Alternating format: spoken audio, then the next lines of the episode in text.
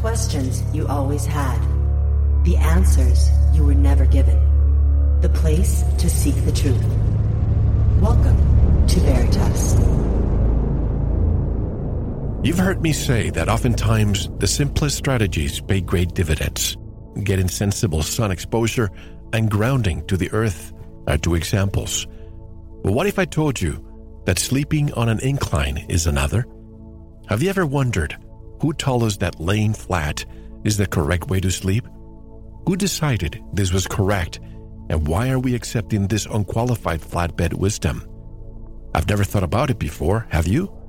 I sleep flat because my parents slept flat and their parents before them, I guess. While few have heard of it, and sleeping on a horizontal surface is a well established norm, raising the head of your bed six to eight inches so that you're sleeping on a five degree incline may have a number of benefits, including improving blood circulation, boosting metabolism, improving lymphatic drainage from the brain, improving immune system function, improving respiratory function, easing symptoms associated with Alzheimer's, diabetes, glaucoma, migraines, multiple sclerosis, sleep apnea, acid reflux, edema, varicose veins, and more. Greetings, I'm your host, Mel Fabregas at Veritas Radio. If you want to listen to tonight's full interview and all of our material, click on the subscribe button at veritasradio.com. And if you want to get in touch with me, want to be a guest on this radio program, have a guest suggestion, or have feedback, just click on the contact button of our website at veritasradio.com. I always love to hear from you. For more than two decades, Andrew Fletcher has worked tirelessly, selflessly, and self funded to develop incline bed therapy. He has been helping people around the world regain control of their health by simply advising them to raise their beds and the head end to a 5 degree angle. This is based on his new understanding of the role that gravity plays in driving our circulation. Andrew, a British mechanical engineer, said to have, quote unquote, an avid interest in how things work. He stumbled upon the theory by studying the circulatory, circulatory system of plants. And to tell us more, Andrew K. K. Fletcher joins us directly from Paignton, Devon, UK. Hello, Andrew, and welcome to Veritas. How are you? Hello, Mel. Um, thank you for having me on the show. I'm very well. Um, I'm looking forward to uh, enlightening a few people on the uh, the folly of bed rest. And, this um, is hopefully people will enjoy what they're about to hear. I was mentioning to you before we started that I get excited sometimes because doing what I do sometimes, I get some of our listeners, Debbie Simons, by the way. Hi, Debbie, you refer me to Andrew. And sometimes I get information and I read it first and I think, this is ridiculous. This doesn't make sense. But then I start reading and it all makes sense. And I'm even buying some of the risers for my bed, and we'll discuss that later. But before we started, I mentioned to you that years ago, I think it was in the uh, a museum in, in, in Boston, Queen Hetepheres, I believe it was the name. That's the bed, yes. Right?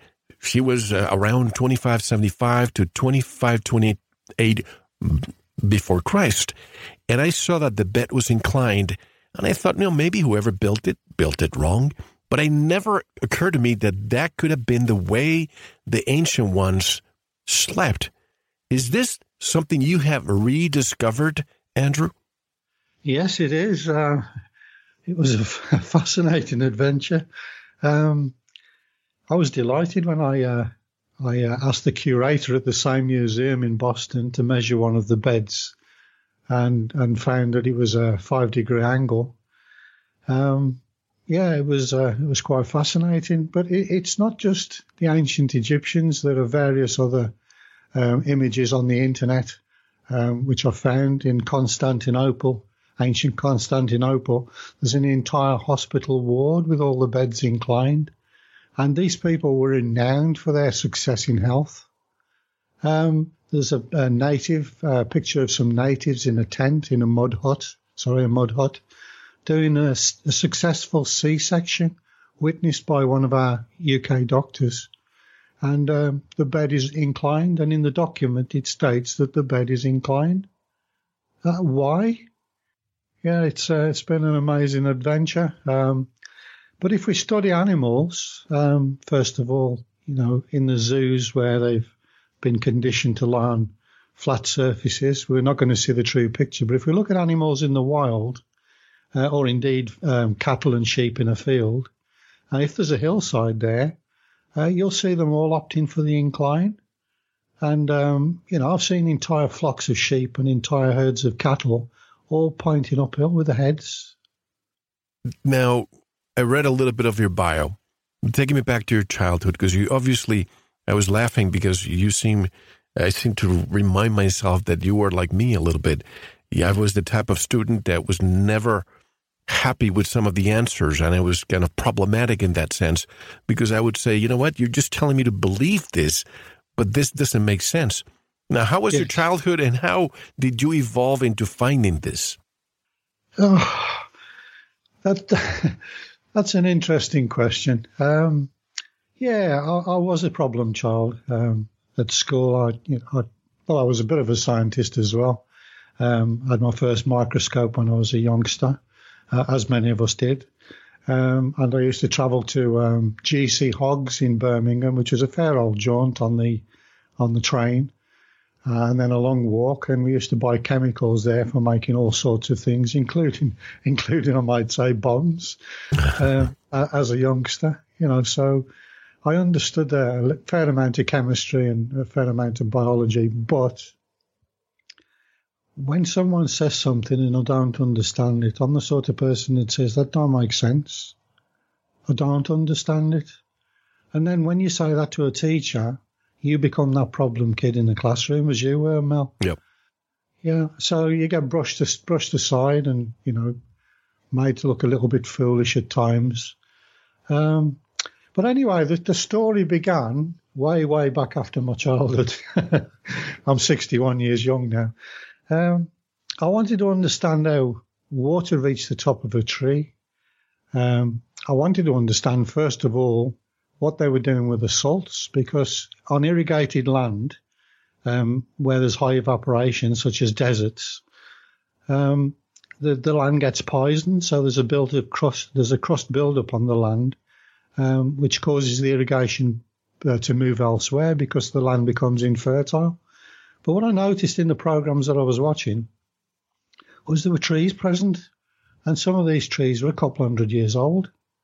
So they didn't have any problem with the salt, and there were plants growing around these trees. So the, the puzzle was that the trees appeared to have lifted the salt, and indeed they lift heavy metals as well from the soil. So I wanted to know, and this is the angle I approached it from, I wanted to understand how they were using the salts so uh, I got got hold of a GCSE biology book from D.G. Mackean, and it, it, was a book that I remember reading at school as well. And I read all about water transport in trees, and I just fell about the floor laughing. I mean, osmosis, water can somehow attract water up to the top of, of a giant Californian redwood. It doesn't quite cut it for an engineer. Uh, capillary action, the tree's a giant sponge so it soaks water up to the top of the tree. Again, it's a non-starter. Root pressure, the roots somehow squeeze water out the top of a tree. Ridiculous. But by the way, almost 400 feet, that is, for the red yes. the redwoods. Yes. And the the new kid on the block, or relatively new kid on the block, is the cohesion tension theory, which states that as one molecule leaves the leaf, it pulls up an entire column of water uh, 400 meters, uh, 400 feet into the air, and that that again is wholly inadequate explanation for fluid transport in trees. So I said, okay, then, if you don't believe any of this, which I didn't, what really happens? So I, I threw away all of the uh, the explanations, which indeed the, the author, D.G. Mackean, disagreed with. Um, and, and I think it was his honesty and his integrity in writing the book uh, that caused me to question uh, that you know everything that was in the book. And um, it took me 20 minutes to solve the problem. And the problem as I saw it was that the tree stood vertical, so it was obviously benefiting in some way from gravity, else it would grow horizontally. It would take the easy route out. And um, the evaporation was all taking place in the canopy In fact, 98% of all the water that comes through the roots evaporates through the leaves in transpiration. I have no problem with that. And um, the the flow downwards is uh, in the phloem, um, which is a, a, concentrated sap, and the flow upwards um, in the xylem is a dilute sap. Um, so I deduced that the evaporation from the leaves uh, the evaporation of 98% of all the water, its purpose was to concentrate the sap. And because the leaves produce sugars uh, by uh, photosynthesis, then that makes the sap heavier at the top of the tree than at the bottom of the tree. So gravity pulls the dense sap down. And for every action, we mustn't forget that, for every action, there must be a reaction. If you increase the downflow, you're automatically generating a return flow. So in this case, the downflow is under a positive pressure caused by gravity. And if you can imagine that dense flowing sap behaving like a liquid plunger in a syringe, being forced down under a positive pressure, but all of those molecules are collected, connected to other molecules. So if you move those molecules down, they drag on the molecules behind it, and that, that dragging effect, molecular drag, goes right back down the so- other side of the, the um, the vessels in the xylem down through the roots and out into the soil. So by causing a downflow, you're actually drawing water into the tree and back up under the tension in the xylem. So the trees never had to raise water from the ground to the leaves. That was the mistake. They asked the wrong question. What they should have asked was, how do trees circulate sap? And they have indeed got a circulation just like our own. Um, to test the theory, and I did this many times. I set up a tubular experiment, six millimeter bore tubing, hard nylon plastic tubing, um, which is uh, opaque so you can see through. Um, I filled the tube up initially with just normal tap water. Uh, both open ends were placed into two demijohns, two bottles of water. And um, what we found was that the tension on in the uh, return flow side was actually causing a gas gas to cavitate. So I took the gas bubbles out by boiling boiling the water first, and now that's got degassed water in it. So we have a loop of tubing which is 24 meters, uh, 48 meters long. The tube is filled with boiled water with some, uh, 10 to 15 milliliters, 10 to 50 milliliters of coloured salt solution is added to the centre of the tube the two open ends are put into two bottles filled with, again, boiled or degassed water, and both at uh, ground level. The centre of the tube is then raised up a cliff to 24 metres uh, as an inverted U tube, um, which incidentally the laws of physics say is not possible. He can't do this. He can't go over 10 metres in a single open-ended tube. Well, the trees don't understand that law, so neither do I. Um, and uh, what we saw was the coloured salt solution started to flow down one side, not a siphon effect, but a, um, a, a flow and return system. So the one bottle starts to overflow and the other bottle goes down, which means that journey from the top of the loop of tubing to the container below caused the entire contents of the adjoining tube to be lifted 24 meters without a pump. And you did this repeatedly? So your yes. results were the same. This was observable, yes. provable. Yes. Where did you bring this information to after you found your conclusions? Well, we had witnesses there from um, um, the Forestry Commission. So there were scientists there and the, the manager from the, uh, actually the general manager from Devon of the Forestry Commission. Um, we had journalists there um, and newspapers there, and everybody agreed with what they'd seen is that that um, law in physics had completely been blown out of the water, and um, no one could well no one could pick a hole in it, and it was demonstrated as well at schools and at universities. Um, I wanted to get it um, put in place at Kew Gardens, um, got turned down, said they couldn't do it. Wanted it put in place at the Royal Society, couldn't do it. Uh, went to various universities, wasn't interested. Um, one guy, a guy called Dr. Choi uh, from Exeter University, uh, professor, sorry, um, he looked out of the window after I'd explained to him what I'd discovered, and he says, "For the first time in my life, I understand a tree." Wow. Yeah. So there was So the, the only one person who actually embraced what you said. I know there have been many, there have been many, but the thing is, Mel, it, it rocks too many boats. You know, there's going to be a lot of egg on a lot of people's faces when the truth of this gets out there. But isn't this what science is all about? To Don't, prove don't you yourself, Mel. Don't wrong. yourself. I know, I know that the curriculum is is almost set in stone for many people. They don't want to change the status quo. I get that, but isn't science always trying to prove you wrong? And that's what you did. Yes, yes, yes. So with all that, you went to, you know, institutions and they reviewed your work. They couldn't criticize it. They couldn't poke any holes.